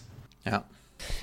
Ich könnte dir ehrlicherweise bei den ganzen Geschichten, die du hier heute erzählst, noch Stunden zuhören. Das macht sehr viel Spaß. Ich habe darüber hinaus fast vergessen, ich habe noch ein paar Freundebuchfragen hier mitgebracht, die wir jetzt hier noch ähm, Gerne. abarbeiten müssen, würde ich fast sagen. Was ist denn das Thema abseits der Platte, in dem du absoluter Experte bist? Außer vielleicht Haare schneiden. Gibt es ein Thema, was dich extrem interessiert, in dem du dich reinliest, wo du absoluter Experte bist? Absoluter Experte würde ich jetzt nicht so mich bezeichnen, aber ich koche gerne. Kochst du dann auch in dem Restaurant in München? Nein, nein, da haben wir, da haben wir Experten. Äh, was hast du in dem Restaurant gemacht? Also treffe ich dich, wenn ich dann da jetzt hingehen gehen würde und es ist quasi dein Urlaub gerade und du bist äh, zu Hause, bist du dann hinter der Bar oder kellnerst du oder was machst du da? Also ich bin der Meinung, um ein guter Chef zu sein von einem Restaurant, musst du alles machen. Ob das jetzt Toilette putzen ist, ob das äh, Teller sauber machen, ob das Aufräumen ist. Ich mache alles, was nötig ist, dass dieses Restaurant läuft. Und es ist mir egal, was für ein aber das ist Hauptsache, die Kunden sind zufrieden. Ich bin vielleicht da hinter die Theke, vielleicht muss ich auch nochmal kellnern, wenn die Kellner irgendwas passiert. Vielleicht muss ich auch mal äh, nur managern, sozusagen, die Leute begrüßen. Vielleicht auch mal gar nichts. Also ist halt immer abhängig davon. ich genieße vielleicht nur, ist abhängig davon, wie der Tag ähm, dann läuft. Ah, das stelle ich mir als einen sehr witzigen Abend vor. Du hinter der Theke ein bisschen Getränke rausbringen. Ah, auch oftmals passiert. Bester Film auf Netflix, den du empfehlen kannst? Pui. Ah, ich muss jetzt mal selber schauen. Ne? Ich, ich, ich muss jetzt mal den Titel finden, äh, wie das heißt. Tatsächlich äh, Serie, jetzt hätte ich gesagt. Die Narcos fand ich äh, äh, von die Geschichte von Pablo Escobar sehr, sehr interessant und ähm, mhm. meine aller Lieblingsserie, die ich oftmals geguckt habe, war Prison Break. Oh ja. Da war ich großer Fan davon. Vor diesem Tier habe ich Angst. Hat ein griechischer Gott überhaupt für irgendwas Angst? Eigentlich nicht. Okay, also nein. Keins. Und wenn ich Angst hätte, dann versuche ich immer zu verstecken. Ich stehe nicht so gerne da mit Angst. Diesen Geruch mag ich am liebsten. Parfüm. Eine Handballfrage zum Schluss. Zukunft des Handballs. Gibt es etwas im Handball, eine Regel oder etwas drumherum, was du gerne ändern würdest, um die Sportart attraktiver, besser zu machen, um es aufs nächste Level zu heben? Ich glaube, es ist auch sehr schlau eigentlich, äh, was die auch gerade auch im Überlegen, dass sie das ändern, dass wie Basketball mit äh, jeder Angriff äh, um die ähm, äh, Shot Clock. Genau, das, ähm, das wäre halt eine interessante Variante dann würde es halt vielleicht noch mehr up and down gehen. Das macht das noch schneller, denke ich mal. Zwei Fragen. Eine, die hat äh, Marco eingeschickt. Vielen Dank, liebe Grüße. Wenn ihr übrigens auch Fragen habt für unser digitales Freundebuch hier, schreibt gerne auf Instagram at fantastisch. Da sammle ich das. Marco will wissen, wer ist der schlimmste Gegenspieler in der Liga und wer ist der beste Gegenspieler? Na, der schlimmste oder der beste. Schlimmste hast du ja eigentlich fast schon erzählt. Ja, also ich kann das auch zu einer Person bezeichnen. Joscha Ritterbach. ja. Beide, beide Fragen sind abgedeckt. Mit einem Namen. Und welcher Gast muss unbedingt mal ins zweite HBL-Update? Joscha Ritterbach, hätte ich gesagt. Der ist noch nicht dran gewesen. Er ist, er ist mit diversen Grüßen und Sprachnachrichten an dich, an, an Walle Schmidt und so dabei gewesen. Äh, Hätte ich, dadurch, dass Walle auch ein sehr guter Freund von mir war und da schon mal war bei dir, hätte ich gesagt, jetzt mal Joscha. Ähm, sehr interessanter Typ. Ähm, Gibt es bestimmt einige Geschichten, den ich auch vielleicht mal ärgern kann. Ja, dann musst du wiederum Grüße schicken. Dann sage ich vorher nochmal noch mal Bescheid. Savas, vielen herzlichen Dank für deine Zeit. Sehr gerne. Hat äh, wirklich sehr viel Spaß gemacht. Ähm, und ähm, ich hoffe, ich verfolge dir jetzt äh, auf jeden Fall für deine weitere Updates. Und ich hoffe, du bist mal in München. Da kommen wir mit einem Glas Wein über andere Geschichte darüber sprechen. Dann, dann sage ich Bescheid, aber dann müssen wir Aufnahmegerät auslassen, glaube ich. Äh, das auf jeden Fall. Vielen lieben Dank, alles Gute für deinen weiteren Weg. Danke dir. Ich drücke sehr die Daumen, dass du in Hamm den nächsten Schritt machen kannst. Danke dir, ich wünsche dir auch alles Gute weiter für deine, ähm, äh, für deine Sachen und äh, vor allem bleib gesund. Das ist aktuell das Wichtigste. Danke, du auch. Top. Das war die Folge mit Savas Savas. Ich hoffe, ihr hattet genauso viel Spaß wie ich. Nehmt euch jetzt auch einen Abend mal frei und geht nach München in sein Restaurant. Da bin ich schon sehr, sehr gespannt drauf. Ansonsten bleibt mir nur noch zu sagen, am Wochenende geht's wieder los. Großwallstadt gegen den VfL Lübeck-Schwartau. Das ist das erste Spiel nach der EM-Pause. Nächste Woche dann schon mittwochs Empor Rostock gegen den VfL Lübeck-Schwartau. Das sind also die ersten beiden Spiele, bevor es dann ja so richtig losgeht. Und zwischendurch hören wir uns schon wieder. Am Montag kommt die erste Update-Folge quasi der Rückrunde. Freue ich mich sehr drauf. Ich stimme euch ein auf die ersten Spieltage 2022. Unter anderem dann mit dem Spieler des Monats in der zweiten HBL Maurice Paske vom TV Emstetten. Aber nicht nur er wird Thema sein, sondern viele andere Dinge auch, die dann besprochen werden. Also, kurze Update-Folge am Montag. Bis dahin, passt auf euch auf, bleibt oder werdet gesund. Liebe Grüße und tschüss.